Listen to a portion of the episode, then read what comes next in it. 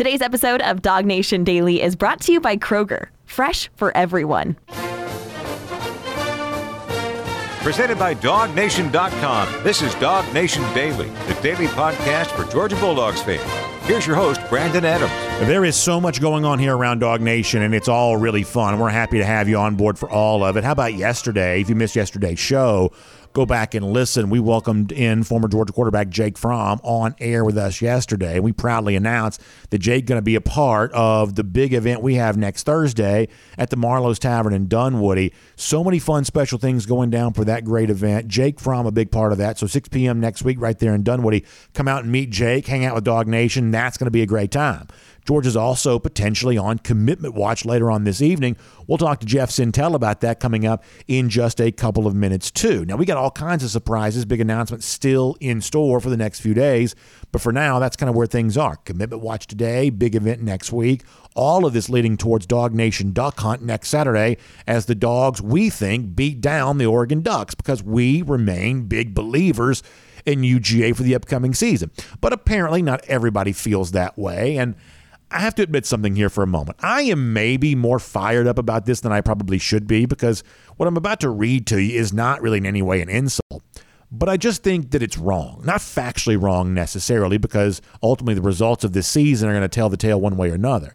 I think this is logically incorrect, uh, logical fallacy, or, or, so, if, if you will. I think what fancy people might say about this. And it comes uh, via Kirk Herbstreit, who's been on TV a little bit lately, kind of making some of his opinions for the upcoming season, giving out his Herbie Awards. Now, in one of those Herbie Awards, he uh, gave a nice compliment the direction of Brock Bowers. So Kirby, uh, I should say Herbie Herbstreit, is not a UGA hater. In fact, over the years, he's actually touted Georgia pretty heavily. So we're not anti Kirk Herbstreit necessarily here, but I do think what Herbstreit says in the quote I'm going to read to you is wrong. This coming from ESPN television. I don't have the the audio for you on this, but I will read the quote. So Herbstreit picks uh, Alabama to come back and win the SEC this year, and this is what Herbie says: All you have to do is look at history. When Alabama comes up a little bit short of winning a national championship, the team that comes back the next year is incredibly motivated. Herbstreit says. Well, they came up a little short and did not get it done in Indianapolis against Stetson Bennett. Now, pause on this just for a moment. You kind of catch that drift there. Now, once again, I'm not anti Herbstreit. I don't think that Herbstreit's anti Georgia, but I don't like this particular quote. He's like, You lost to Stetson Bennett? I mean, uh, you're Alabama and you lost to Stetson Bennett. Doesn't that almost sound like what he's kind of saying right there? Well, that's what he says. He says, You came up short. You didn't get it done in Indianapolis. You lost to Stetson Bennett. So now Alabama's going to be possessed. They're going to be on a mission. They're going to have to get through Georgia, and I think they will. That is Kirk Herbstreit from ESPN on ESPN. Now, First of all, like what's up with possessed? Alabama's going to be possessed? Maybe Herbstreit knows something we don't know. Maybe for all those Georgia fans who've kind of always called him Nicky Satan, maybe he really is then. If Alabama's going to be possessed, then maybe maybe this really is Nicky Satan, as some Georgia fans sometimes have a tendency to want to call uh, Nick Saban there. But this whole idea of, and, and, there's been some of this thus far this offseason it's almost like the theme that kind of exists in the air is that Georgia should, should somehow have to apologize for beating Alabama. Oh, you done gone and done it. You done beat Alabama. Now you've made them really mad, as if Georgia is going to somehow regret winning that game in Indianapolis because of the fury that's unleashed in the Crimson Tide. I think that's a little bit silly. And it's not just like sort of emotionally silly. I think it's sort of factually silly because, as, as Herbstreit says, oh, when Alabama comes, you know, doesn't win the national championship, they come back the following year incredibly motivated. Well, am I am I wrong about this? Actually, the last time prior to 2021 that Alabama lost in the national championship game, that was 2018. The following year, they didn't even make the college football playoff. So this notion of if you beat Alabama for a national championship, you better look out by what comes next. Well, what came next that year was Bama was nowhere to be found when the playoff took place. So, you know, this notion that Alabama always comes firing back, ready for more, like Michael Myers or whatever, sort of rising from the dead or seemingly rising from the dead, and that's not always necessarily the way that all this kind of played out. That's kind of the story there on all of that. But are we going to be so sure here that Alabama definitely is the right mental frame of mind after having lost to Georgia the national championship? That somehow that loss is kind of fueling exactly where Alabama needs to be from a psychological standpoint, from a mental standpoint, from a from a focus and intensity standpoint, and somehow Georgia's just going to regress because no longer they have that edge to them necessarily? Or is there a chance, and this is going to be something we revisit a couple times prior to uh, next Saturday, is there a chance that maybe what occurred last year wasn't the end of history? Maybe it was sort of the start of a new history. And maybe Georgia sort of found out on the very biggest stage of all that actually it can win, that it doesn't have to be a runner up, it doesn't have to finish second, that Georgia actually found out what it feels like to kick in a door like it did last year in Indianapolis. And maybe going forward, Maybe it wants to kick in a few more doors. Maybe it wants to keep on doing this. That that that maybe Bama doesn't have the edge because it lost. Maybe Georgia found a new edge, an extra edge, an extra level of you know sort of gear to go to because it finally learned how to win. I mean, a different quarterback here, different ESPN analyst here. Greg McElroy was kind of talking about this a little bit, and it kind of gets me kind of thinking along those same lines. And I'll give you the context for this and how it fits in this conversation right now. So they're doing this thing on the SEC network the other day of, hey, best quarterback, you know, throwing arm, best quarterback, you know, whatever else, all these like sort of quarterback superlatives. And I guess I, I didn't see the segment, but I guess Stetson Bennett wasn't ranking very high on any of these particular, uh, you know, uh, superlatives. And so Greg McElroy, the former Bama quarterback, the ESPN analyst who was doing the rankings, was sort of asked about, you know, well, why are you leaving Stetson Bennett off of all of this? And at the very end of this, McElroy actually gives Bennett maybe the greatest compliment of all. And it fits in very well with what we're talking about here at the moment. Let me let you hear McElroy and I'll explain why it fits. This from the other day on the SEC network. He was on the radar for every category except for strongest arm. And the thing is, he's never going to be the guy that wins a beauty contest. He's never going to be a guy that's listed with a ton of superlatives. But the actual productivity is always going to be better than how it might look on paper. So that's what I love about Stetson Bennett. The guy is the consummate overachiever and is continuing to get better, continuing to hone his craft. Now, he's never going to win a 100 yard dash. He's never going to be able to go to the combine and post the highest velocity on some of his throws or throw the ball further than any other quarterback. But I can tell you this much if I got to win a game in the fourth quarter, and if you would have made that one of your superlatives, he would have without question made the list. So put aside everything else that Greg McElroy just said, except for the very last thing hey, Stetson Bennett may not win a 100 yard dash and he may not thrill folks in the NFL combine, but in the fourth quarter, he's a winner. What if that's just his identity as a player? And what if Bennett represents the identity of George as a program? What if that's what Georgia became on the way to knocking off Alabama in Indianapolis a year ago? What if Georgia became winners? You know, what if that's what the story of what this is? And conversely, Alabama, who Kirk Herbstreit says, oh, they're going to motivate, they're going to be motivated, they're going to have the right edge, they're going to come back more fired up than ever.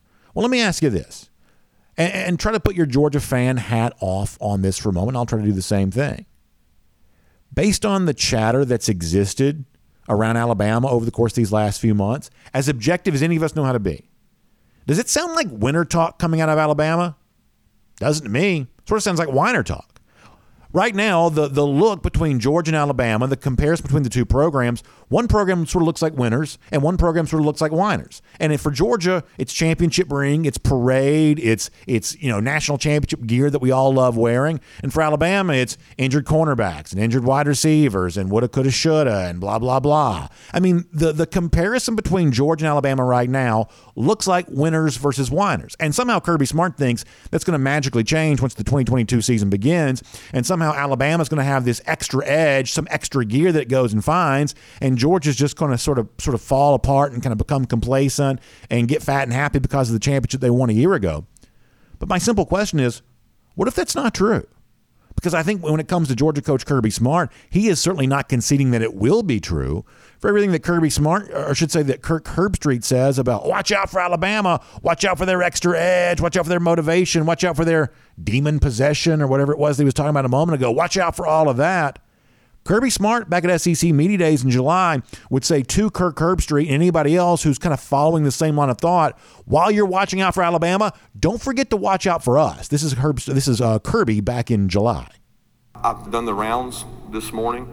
I'll bet you at least 50 people have asked me the question. So feel free when we open up for questions to ask me the concern there is for complacency.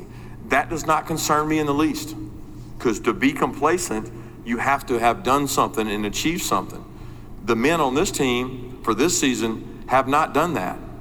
They have not. We had 15 players that are now gone to NFL uh, camps or draft picks. They're gone. And we have some returning players, but they're hungry as ever. People have asked the question, how does it feel to be hunted? We will not be hunted at the University of Georgia. I can promise you that. The hunting that we do will be done from us going the other direction. Um, it's not something we're going to sit back and be passive about. The bottom line here is we've called next Saturday our Dog Nation duck hunt. But Georgia, as you know, is not on a hunt to beat Oregon. That's just step one in a much longer journey than that. You listen to Kirby Smart, he says the hunt Georgia's on is to go back and win another championship. And don't discount the possibility that Georgia's more motivated to win its second than Alabama is to get the revenge for having lost a year ago. This notion that Alabama obviously has some sort of emotional edge, some sort of competitive edge because it's angry because it got beat. The fact of the matter is, I think Georgia's actually enjoyed the last few months of what it feels like to be on top of the college football world, and I don't think they plan on relinquishing that spot without a fight. My name's Brandon Adams, and this is Dog Nation Daily, the daily podcast for Georgia Bulldogs fans, presented by Kroger, and we are happy to have you with us. No matter how you get to us today, live on video, 10 a.m. on uh, all cross video platforms Facebook, YouTube, Twitter, Twitch. I'm laughing at myself because I guess I've never really quite realized this. Trying to say Kirby and Kirk in the same segment over and over again got to be a little tricky for me there. I got a little tongue tied on the Herbstreit and the uh, Kirby there on that Herbie and Kirby and Kirk and all that. But Anyway, uh, fun stuff nonetheless. And a big thanks to all of you who tune in on video even though every now and then we kind of get tripped up and stumble over a word or two. We just enjoy talking Georgia football with you. And we're happy to have you with us on board as we do all of that. Big thanks to our friends at Kroger who make it all possible for you there, too. How about Kroger Chef Jr. being back? This is fun stuff. You got kids that like making food, or maybe kids that you want to teach how to make food? Well, Kroger Chef Jr. can do that with you a couple times this upcoming month at select uh, Kroger locations. You can make a delicious uh, uh, thing and have a, uh, a really cool, healthy snack you know, and really fun experience as your kids learn a lot more about what food preparation is all about. How about making lettuce wraps this month? You can do it on September 10th. You can do it on September 24th. Select Kroger locations. The lettuce wraps are going to taste great. It's going to be healthy for your kids, and it's going to be really fun to make there too. The Kroger Chef Junior experience is just seven dollars per child, and it comes with the experience of making the item, but also some really cool stuff there as well. You get an apron and patch, a chef's hat, a recipe card and box, and a whisk for only $7 per child. So uh, make sure you check that out. The website to do so is KrogerChefJr.com. That's the word junior spelled out J U N O R. KrogerChefJr.com for a lot more on that. Georgia might be on commit watch here today, so we will talk to Jeff Sentell about that coming up in a couple of moments' time. And we also have a very special guest on today's program. Now, we had a cool special guest yesterday. It was really fun to make the announcement of Jake Fromm being with us for our Marlowe's Tavern event next Thursday at Marlowe's in Dunwoody. Today's special guest is a little bit different. Uh, you may have seen the news on this that the great former Georgia running back Willie McClendon was named as an honorary captain for the Georgia Oregon game next Saturday, which I think is great. Uh, McClendon was actually one of the stars in the only previous meeting between the Dogs and the Ducks.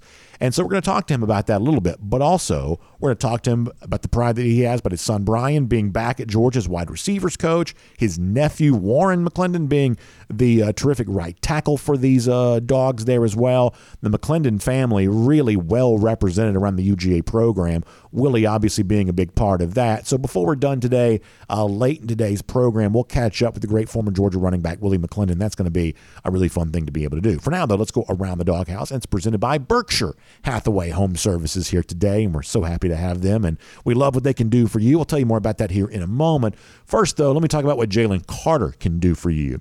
And by now, you know this. We talked yesterday here on the show about Carter being kind of one of the known knowns for Georgia, that this is one of your sure things, that when you start a season, you better have some things you know for sure. Otherwise, you're probably not very good as a football team. Well, one of Georgia's biggest knowns is the fact that Carter is a dominant player, and Carter may be, we believe, the best player in the country this year. Will Anderson Jr., I believe, rightly is considered that right now, but let's see how the next 15 games play out between these two players, and we'll decide who ends up being actually the very best in the country before the upcoming season is done. And the one thing we kind of pointed out a year ago, or I should say a day ago, about a year ago, was that there were people last year saying, ah, of all these talented Georgia defensive linemen, actually Carter's the very best one. And that's not meant to disrespect Jordan Davis. It's not meant to disrespect Devonte Wyatt, guys who were number one picks, first round picks, or a guy like Travon Walker, who was the number one overall pick. Not meant to disrespect them, but that's the kind of praise that Carter was getting a year ago. Whether it's true or not, that's the chatter that was taking place. So all of a sudden now, Jalen's still here. This is his third year. This is his time to be the anchor of that Georgia defensive line, in a lot of ways, the anchor of the defense overall. And you better believe that he is being noticed. And he is getting the praise that he deserves. I saw where Jordan Reid, this is one of those analysts that covers the draft for ESPN, he was also on the SEC network this week and on television this week, kind of went into why he believes that not only will Jalen Carter be a first round pick, Reid's actually got him being selected inside the top five. That's the level of player that he is, potentially maybe even a back to back number one overall pick for these dogs. This is Jordan Reid from the SEC network on Jalen Carter. He's one of those players that you only have to watch five plays and you say, yep, he's a good player. no All doubt. you have to do is just watch the Kentucky game. And he was on a defensive line with three first round picks last year Travon Walker, uh, and then some other players that went in the first round Devonte Wyatt, Jordan Davis. I think he was the best of the bunch. Yes. And that says a lot about him being the best player over number one overall pick Travon Walker. So, like I said, just look at the Kentucky game. He takes it over. Vanderbilt, obviously, as you saw on the screen right there, he dominated, and I expect him to dominate this year as well. So there you go. That's Jordan Reid talking about the dominance that he expects to see Jalen Carter bring to the field here for this upcoming season. Now, let me tell you something I think is cool. Like that is a level of praise that is pretty rare. That kind of effusive, hey, you watch him for four plays, you know how great he is. That's a level of praise that's pretty rare. And you might be concerned with the old phrase that we've tried to put to bed, but it kind of still exists in kind of the college ball lexicon. The idea of rat poison, the idea of hey, you know, you can't pat someone on the back too much. They might slow them down. That might get them reading their press clippings. They may be less than they could be if they're getting that level of praise. We kind of know that conversation exists a lot. And what I think is kind of cool here, sort of as a partner to the fact that, that Georgia has a player that's getting that level of praise prior to the start of the season, is the idea for someone like Jalen Carter, almost none of this seems to be going to his head at all because for Carter, he's been hearing this kind of stuff for quite some time. He's a former elite recruit. He's, you know, now earning that same sort of paying off on those predictions with how he's playing here right now. And if anything, the idea that he could be the next Travon Walker or the next Jordan Davis, or the next Devonte Wyatt, instead of thinking he's arrived, actually, based on what Carter himself said earlier this spring, it's only motivating him to be an even better player this fall because he knows the prize in terms of riches and all of that that could be on his way if he does what he needs to be what, what needs to be done. This isn't great audio quality, but this is Carter in his own words, and I wanted you to be able to hear it. I work like different ways. You know, I started running more after practice and all that because them guys motivated me to do more because they told me I could be top 10 pick and all that. So I've done a lot that I usually didn't do my freshman year. I've just been working harder. Yeah, you came in as a five-star prospect. You've had expectations your entire time here. How have you, you know, do you think you've gone about living up to those now, entering your junior year? What are your own sort of expectations entering this season? Um, I don't really know. Uh, the five stars is all cool and all, but I came here with a new start and new mindset, saying I gotta earn everything I do, and just playing with them guys. I feel like I have done what was needed. So I think it's incredibly valuable that Carter got to spend the entire year last season around guys who traveled a path that now he himself wants to travel. And as Jordan Reid brought up a moment ago, in a lot of games, Carter was actually the player that maybe stood out more so than anybody else. He physically was probably maybe the most talented player on the Georgia roster, even on a national championship team last season with 15 guys that got drafted and five guys off the defense taken in the first round. That's how rare the physical abilities that Jalen Carter has might actually be. But actually putting all that together, that potential together, and turning that into true performance, you know, that takes a little something extra. And that's the job that Carter has here this season. And maybe he does that, maybe he doesn't. We certainly think he has a great chance to. But the one thing that seems obvious from listening to him in his own words, he's a soft spoken guy. He does not seek out microphones necessarily, but all of this praise, all this attention doesn't seem to be going to his head. If anything, it becomes a source of motivation, a thing that he's actually chasing after to be even better this year than he was last season. And that is a fun thing for Georgia fans to consider. And that is Around the Doghouse, presented today by Berkshire Hathaway Home Services. We love having Berkshire Hathaway here with us on uh, Around the Doghouse here each week because we love the resources they provide you for your home buying, your selling needs, your commercial needs, your your investment needs if you want to get involved in an investment property because they've got 29 offices and more than 1500 associates all across the state of Georgia. And when you do business with a great full service uh, brokerage service like our, our friends at Berkshire Hathaway, you're going to get the great service, the great care, the great attention to detail, the integrity that each and every one of their uh, agents brings to the table into the transaction. You're going to get all of that. So I want you to use Berkshire Hathaway Home Services as kind of your one stop shop for everything you might need from a real estate situation. As I said before, you're buying a property, you're selling a property, you're getting involved in an investment property, you're looking to get involved in a commercial uh, venture. You need a new uh, you know, building for your business, something along those lines. Or I'm talking about financing or title insurance or uh, relocation, new homes, the entire gamut of all the real estate needs. Berkshire Hathaway Home Services got you covered on all of that. They believe the best time for new beginnings is right now. So make sure you check them out. Uh, Berkshire Hathaway Home Services online at bhhsgeorgia.com. That's BHHSGeorgia.com. Make sure you check them out today. And it is great to have Berkshire Hathaway Home Services here, part of Around the Doghouse on Dog Nation Daily. All right, let's remind you uh, before we are done today, it is Willie McClendon, the great former Georgia running back. We'll talk to him about being an honorary captain for the uh, big game next Saturday against the Oregon Ducks and also his thoughts on his son Bryan being back at UGA as wide receivers coach and the outlook for them uh, this upcoming season. Uh, his nephew Warren McClendon there as right tackle there for that. Uh, just kind of a big family affair there for the McClendons there when it comes to the University of Georgia. So we'll talk to Willie McClendon about all of that.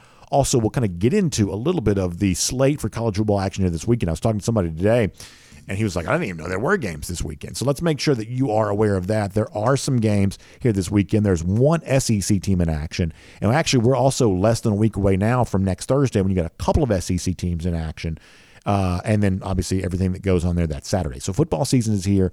We're rocking and rolling. We are ready to go. And we are happy to have you with us here today on Dog Nation Daily, presented by Kroger. From Athens and across the SEC or wherever the recruiting trail may lead, here's a DogNation.com insider. All right, on the road, assisted by AAA with Jeff Sentell. Converse, Texas is the, I guess, epicenter for UGA recruiting talk today. Is later on this evening, wide receiver Anthony Evans gets ready to make his commitment decision. Seems like maybe a little bit of a Georgia Oklahoma battle here on this. Uh, Jeff, you certainly had a good piece on Evans the other day at DogNation.com. How do you handicap this race? As you kind of finish up with the Evans decision later on today.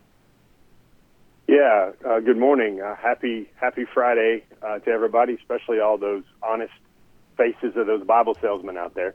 Um, I would say, I would say it's really, Brandon. It's like every recruitment we're going to cover and talk about from now on. There's, there's what we think we know. There's what could happen, and then there's the th- there's the threat of NIL down the road as well. Uh, Texas A&M is involved here. Uh, he made it very clear to me that he said that James Coley and Texas A&M was still a contender. Uh, school he hasn't visited, uh, Penn State. That's what he still believes he might take an official visit to Penn State, even after his commitment. But you know, by and large, a lot of people you you kind of have it right there. A lot of people think it's Oklahoma. A lot of people think it's Georgia. I think the door for Georgia has been open at times, and then it has been stunted at times. But I think the national headlines from uh, Cale Gundy was it Oklahoma for like 23 years, rewrote their passing record book as a quarterback in the early 90s. Lifelong Oklahoma, the unfortunate story here there where um, he resigned uh, because of you know at least surface level. There were some things that he read off an iPad that he shouldn't have uh, with Brent Venables and his Oklahoma staff, and uh, that was his main recruiter. It was like Georgia losing uh, Dell McGee in a key five-star recruitment of a of a of a running back. Um, I think it really hurt Oklahoma's chances. The the thing that's different, Brandon, and I think this is a larger picture, a way, the way I want folks to understand how Georgia recruits these days, and it's an example of, um, you know, basically you don't have to re de-recruit a lot of these young men once they come to Georgia. Um, my my friend Georgia has reached a point where if it's not the program, if it's not the pipeline, if it's not the championship, if it's not the development that's been shown and winning at the highest of levels, and we want you, we think we thrive here in our offense. If that's not going to be enough with recruiting with a Kirby Smart, a Todd Monken, a head coach, the coordinator, and then the position coach and Bryan McClendon, if that's not enough, well, then they're not going to go above and beyond and have the entire staff recruit you, which is what Oklahoma has done trying to build their program, trying to get to where Georgia is right now, uh, where they've had up to 20 people on the staff talk to him all the time. And that's why Oklahoma is still in it because he knows the entire coaching network, the entire, what was it, the coach's photo from Florida. He knows all those guys, all those assistants, all those GAs, all those analysts in the in the team photo right there, and that's what keeps Oklahoma in it with some really good. Um, his uh, the, the mother, Anthony Evans' mother, is a huge dog fan. That a lot of his family's from Savannah. Uh, so Georgia definitely, certainly has, I would say, more than a puncher's chance in this contest tonight. Um, I'm going to ask you a blunt question. Is Anthony Evans a good player? I know he's fast, but do you think he's good? I think he's really good, Brendan. I think um, the one thing that uh, folks will see about Anthony Evans when they dive into his film, and uh, man, I did this probably back in February when those track times were coming out, maybe in March when he was April when he was taking his visits to Georgia around the scrimmage time for the first time, and I started looking at stuff, Brandon. And what do the what do the cool kids say now? They call the routes crispy when uh, you can really run really tight, really technically sound Terrence Edwards level routes. Uh, and really, he doesn't get enough credit, I think, for the way that uh, he can get a guy and turn a guy around, and you know, really get up on a DB and cause a serious threat level about whether he's going to stop, break the route off, or come back for a comeback or just house it at the same time. I think one of the most underrated things about Anthony Evans third, because everybody's going to talk about speed, is the way he runs his routes. I think they are very technically good for somebody on their way in on their way into college out of high school. Yeah, it kind of reminds me a little bit of the Arian Smith thing, where and listen, Smith is a little bit different kind of prospect. He was a top ten, uh, you know, receiver rated nationally, but when you saw Arian, you got this sense that hey, he's actually more than just a track guy. Because we've seen track guys in the SEC try to transition to receiver, and sometimes it doesn't really work. I don't think that Auburn ever got much out of Anthony Schwartz, as a for instance, here on this. But in, in Smith's case, he can catch the football. Like when he actually plays, when he's been healthy enough to play, he looks you know like a wide receiver. And so what you're saying there about Evans, I think makes me intrigued here from the standpoint of this isn't just a guy that can run. They're trying to teach the position. That if well, if he's got this sort of you know ability to kind of understand routes and run the precise routes, then then maybe it's more than just a speedy guy you're trying to make a out of a you know make a project out of, but it's actually someone who has some precision to his game already. And you know, Brandon, what they're doing, and this is a this is a parallel that you like to dwell in a lot. It's that risk management principle.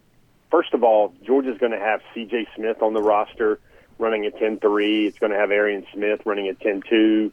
Uh, the more guys, and if you can add Anthony Evans to this, who's been clocked at 10.27, uh, when he really doesn't even train for the 100, he trains for the 200. Sooner or later, one of those guys are going to have two healthy legs, two healthy arms, two healthy feet, two healthy knees. Um, goodness, knowing a lot of the unfortunate situations that have befallen uh, Arian Smith so far during his time at Georgia, but you're going to eventually have that take the top off the defense guy that's going to give you 12, 13, 14 games worth of production out wide. And that's when I think Georgia's offense can get really scary. I mean, there's like a difference between his speed and, and Brandon, I want to make sure all the good folks out there know this about the potential of Anthony Evans, the third here. It's not just that he's fast. It's that he is, I mean, nuclear explosive. When you think about it, in one week of high school, Brandon, he clocked a 10.27 in the 100. That is elite world class speed for a high school kid. And then he also long jumped 24 feet. Uh, I'm just going to say the name. It's not comparing football. Brandon, that's the type of athleticism that Champ Bailey had when he was at Georgia. A 24 foot long jump, that's better than what Malaki Starks did. Everybody's raving about Malaki Starks right now from fall camp with very good reason. But Malaki's probably a 10 6 guy in the 100 and he's probably a 23 and change type long jump guy. Uh, so when you bring Anthony Evans and everything he brings to the table, that's an incredible athletic package. Long jump, speed, routes. It's really not just being a burner.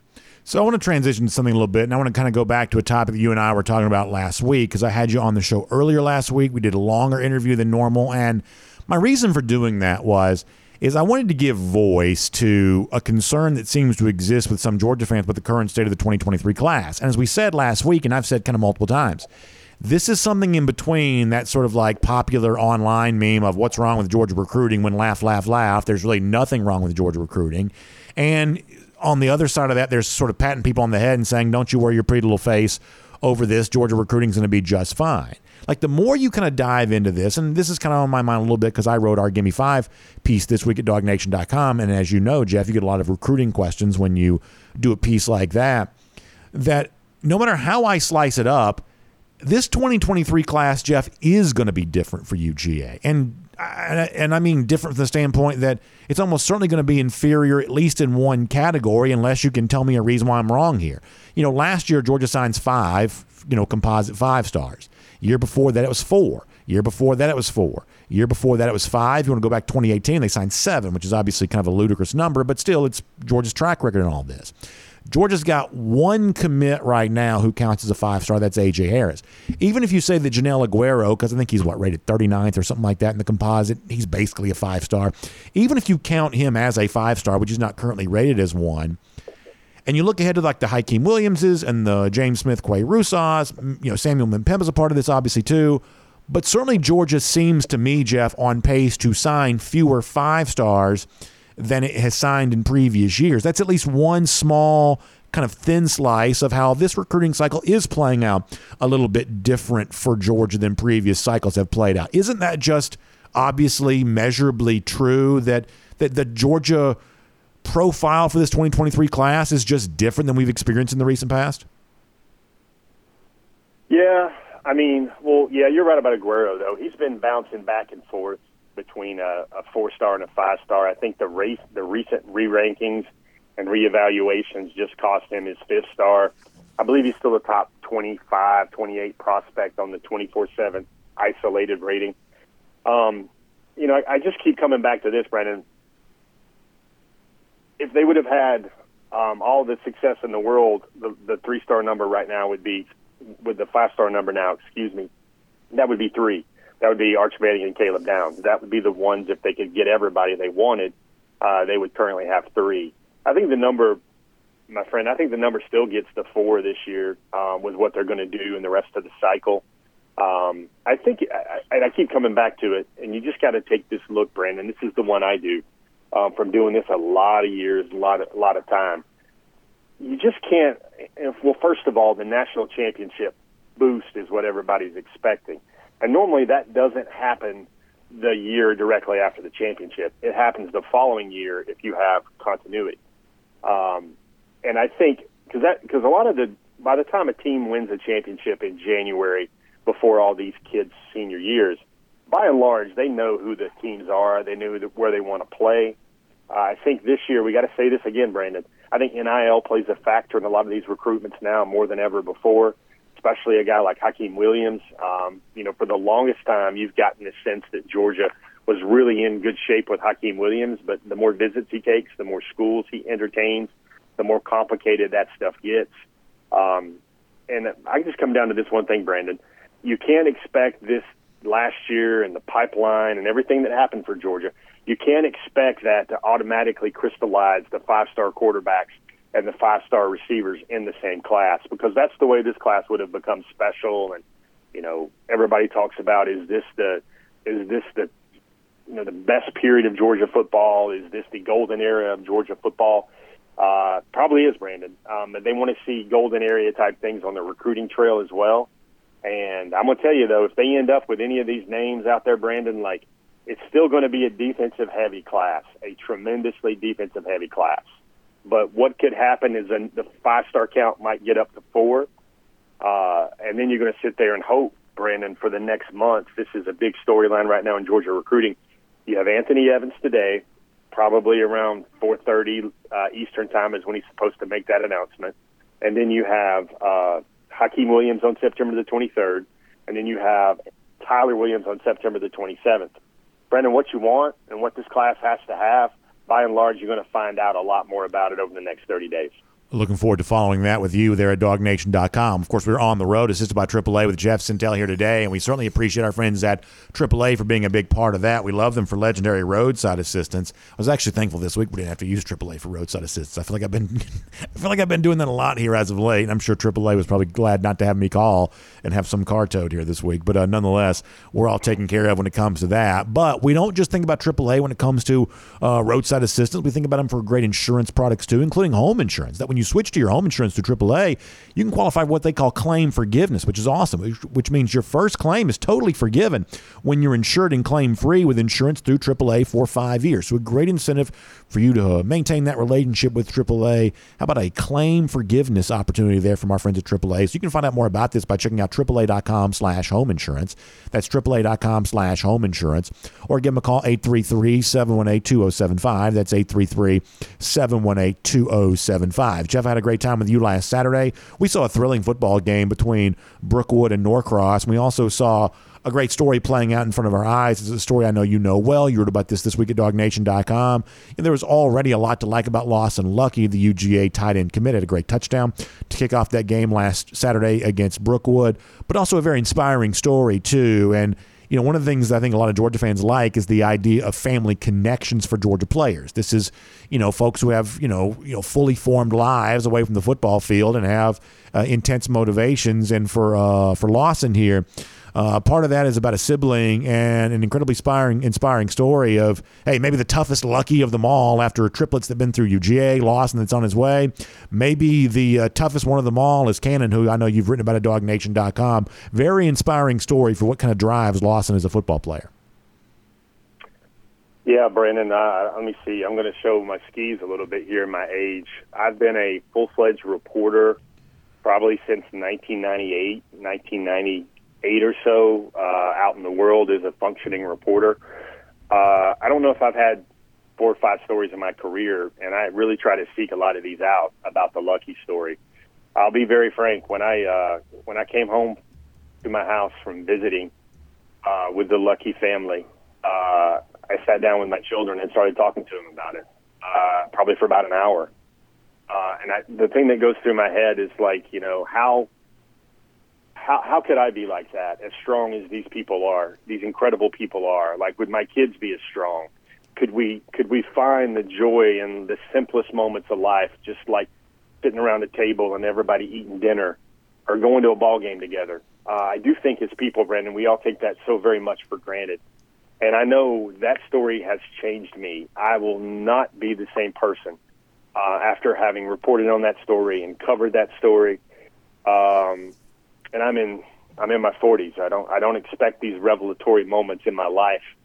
And all I tried to put on the page, folks, is what I saw and what I felt and what you guys, everybody out there, needed to know about the Luckies. You you will never hear me say, uh, "Please go read this story." You will never hear me say, uh, 19 times on Twitter, "This is great. This is whatever." Everybody else, this is. You'll never hear me say that.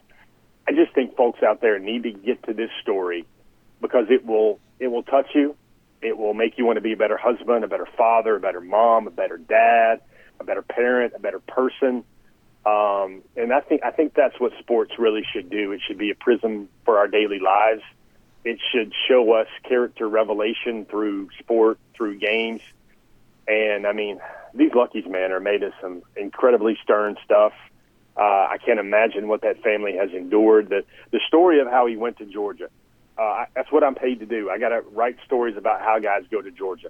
I cannot fathom a more original, a more heartfelt story of why Lawson Luckie finally knew he had to be a dog. Even with the tight end offense, even as great as Todd Hartley is, even with the, the legacy and the ties to Georgia and the home state and the national championship, all the many myriad of reasons why I would choose Georgia. The reason when the moment when Lawson Luckie knew he had to go to Georgia is such about family, such about sacrifice, and it's such about taking care of his mother, Hillary Luckie, uh, and a lady that, that runs half marathons, pushing a 70 uh, pound year old 70 pound, nine year old son, uh, young man in a, in a roller, in a stroller. She runs half marathons pushing her son along, and she's doing it about nine minutes every mile. Uh, it's just amazing, Brandon. And I, I'm not going to gush any more about this because I could I could do an episode, a Ken Burns documentary about how awesome I think the Luckies are. Uh, but I'll just leave it at that. That is a very special family, a very special story, and I hope you guys got a chance to read it. And I certainly appreciated the folks, Score Atlanta, Peachtree TV, allowing so much of that story to be a part of the TV broadcast last Saturday for the Norcross uh, Brookwood game, including the opening coin toss with the uh, Luckie family out there and, and being a part of that. That was a nice thing to be able to see. And it was a great story to read there at dawgnation.com. Jeff, we'll look forward to reading more of those stories from you here in the future and obviously follow your uh, coverage today of Anthony Evans as he makes his decision and everything else that takes place for the 2023 recruiting class. Thank you so much for being with us here today on the road, assisted by AAA, and we will look forward to talking to you soon. Hey, Brandon, take it easy, man. Have a great weekend, sir. You too. Let's take a look around the rest of the league. This is SEC Through. Yeah, really good stuff from uh, Jeff Sentell, the Luckie family. Uh, Lawson's a very good player, and he is sort of that next in line in terms of very dynamic tight ends on his way to UGA, but also a very touching backstory too. And just kind of the listen. This is one of the things that Kirby's talked about. I'm gonna be very quick with this, and then we're going to move on. You know, Kirby and other players themselves have sort of talked a lot about the what he calls their why. You know, a lot of people kind of believe this. You have to have like a sort of a big why to kind of power you in life. And for football, they've kind of, you know, why do you play? What is your reason for playing? That's what the players themselves are kind of called their why.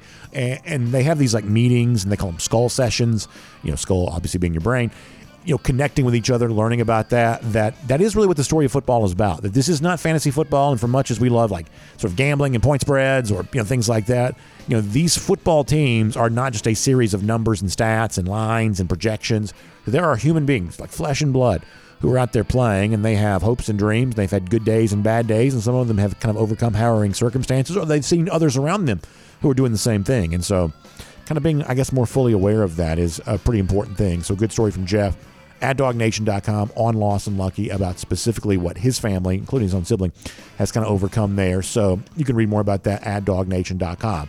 For now, though, let's get ready to go cruise around the SEC, courtesy of Royal Caribbean. And man, I am so excited. I've got Royal Caribbean Cruise vacations coming up.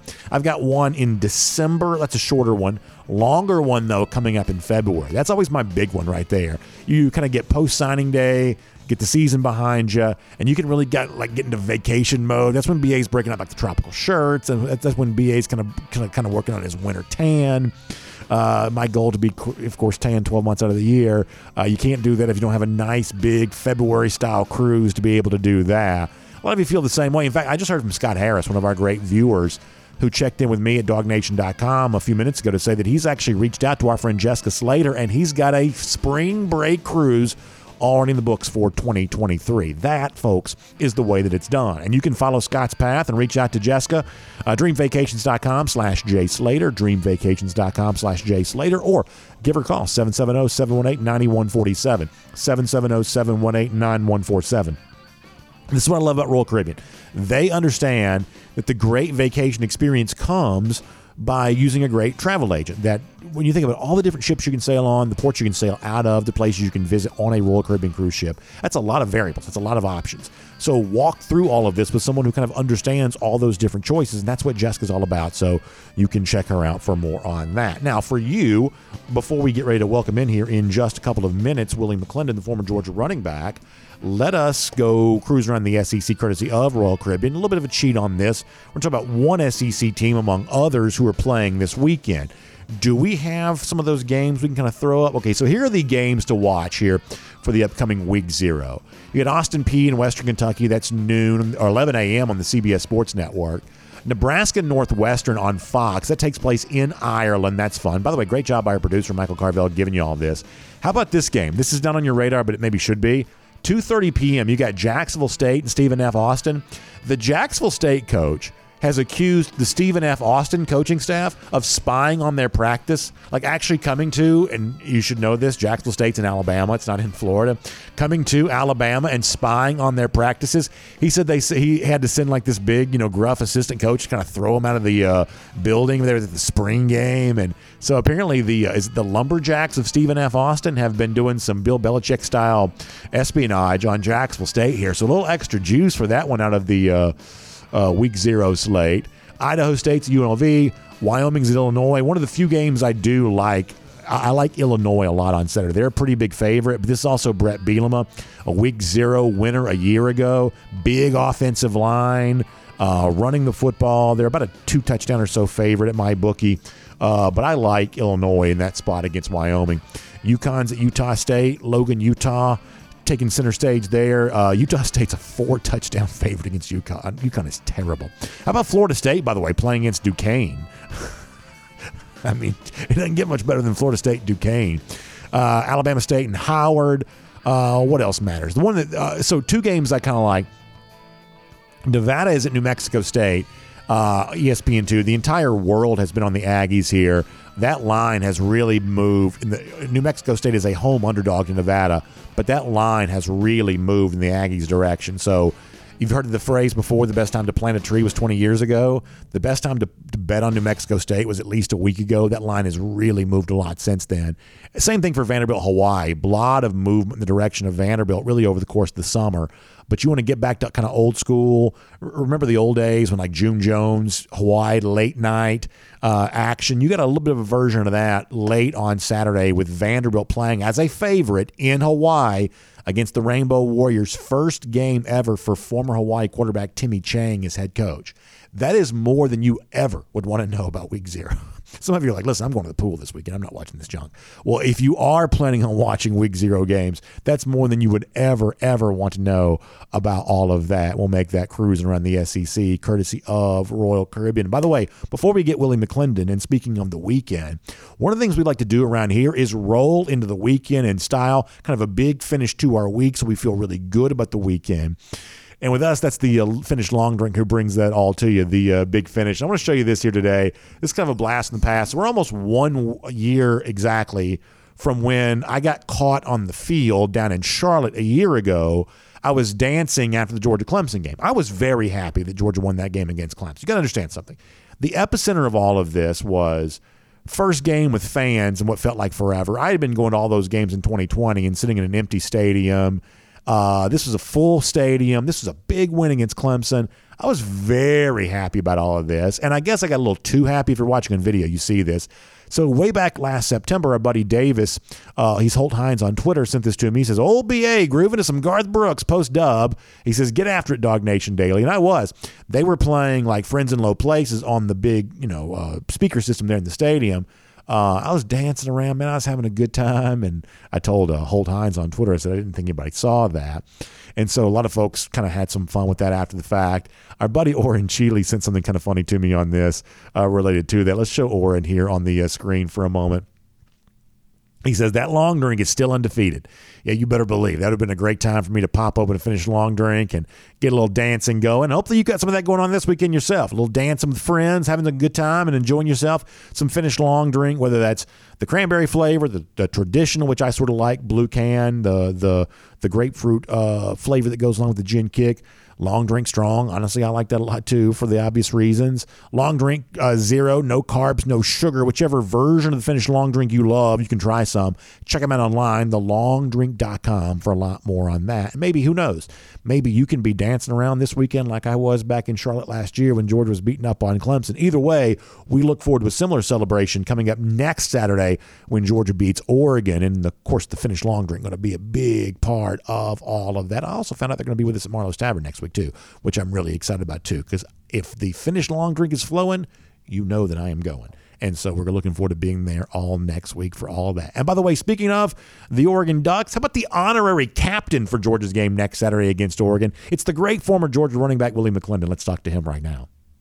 And here on Dawg Nation Daily, presented by Kroger, happy to have the terrific former Georgia running back and a part uh, part of a great legacy of the McClendon family here at UGA, and one of the honorary captains for the Georgia game against Oregon next Saturday. It's Willie McClendon here on the program. Uh, thank you so much for being on our show. It is a great pleasure to have you with us here today. Well, Brandon, thank you, and it's my pleasure. Uh, obviously, it's cool honor to see you as the honorary captain next Saturday against Oregon. You were part of the, I guess, the only previous matchup in this series between Georgia and the Ducks, going back to uh, 1977. What do you remember about that game and uh, a chance to play the Ducks back then? Something that we'll get a chance to see Georgia do uh, next Saturday right here in Atlanta. Well, it was uh, what I remember about that game. Early in the season, hot, and it was actually my first official uh, as a starter for UGA. Okay. And and obviously, I remember winning the game.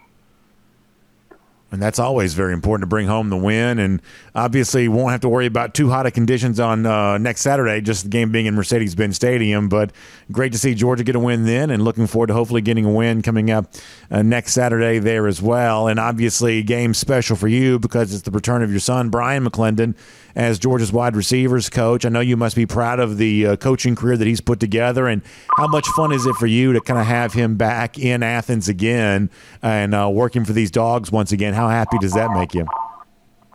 Yeah, well, uh, Bryan has uh, always been a very conscientious person about what he wants to accomplish, and uh, I didn't know he wanted to be a, a college football coach, uh, but that's the decision that he made, and it's always great to see your your kids uh, make a decision uh, what they want to do as an adult, and he has been successful up to this point, and just so proud of the young man obviously you have your own coaching career to kind of look back on. Your former uh, coach there on the UGA staff when Bryan was going into coaching. How much did y'all talk about that, and how much, I guess, did he lean on you for advice about that, knowing that you had traveled a similar path to the one that he's kind of been on? Yeah, we we, we constantly talk about how how things change, but eventually they stay the same. Especially uh, for collegiate coaching, where it's all about recruiting. Uh, player evaluation and player development. So that conversation still uh, goes on uh, when he and I talk. And of course, the McClendon name continues to mean a lot at UGA with your nephew, Warren McClendon, one of the starting offensive linemen for Georgia, manning that right side of the offensive line.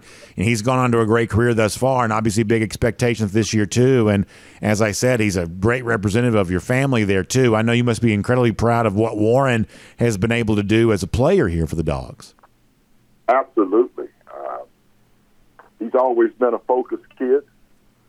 He's always been very athletic and you never know how these things are going to work out. And just watching, once again, just watching him grow up as a youngster, and, and his, his, his actually family name is Little Warren. So, okay. Uh, so when he's around family, he's still Little Warren. it's kind of fun to think about him being Little Warren, uh, obviously, yeah, given how big is. that he is. That's a that's a great story. Well, we'll let you go on this. Obviously, I'm sure you're like the rest of us. You enjoyed seeing Georgia bring home the national championship last season. You'll be a part of the first game for Georgia, kind of as the reigning national champions. How special was that for you, and as alumnus of this program, to see your alma mater bring home the title last season? Oh, that last season was was was such a joy, and especially the national championship game. And I think I'm I'm one of thousands in this state as to when the Ringo kid intercepted that pass. Yeah.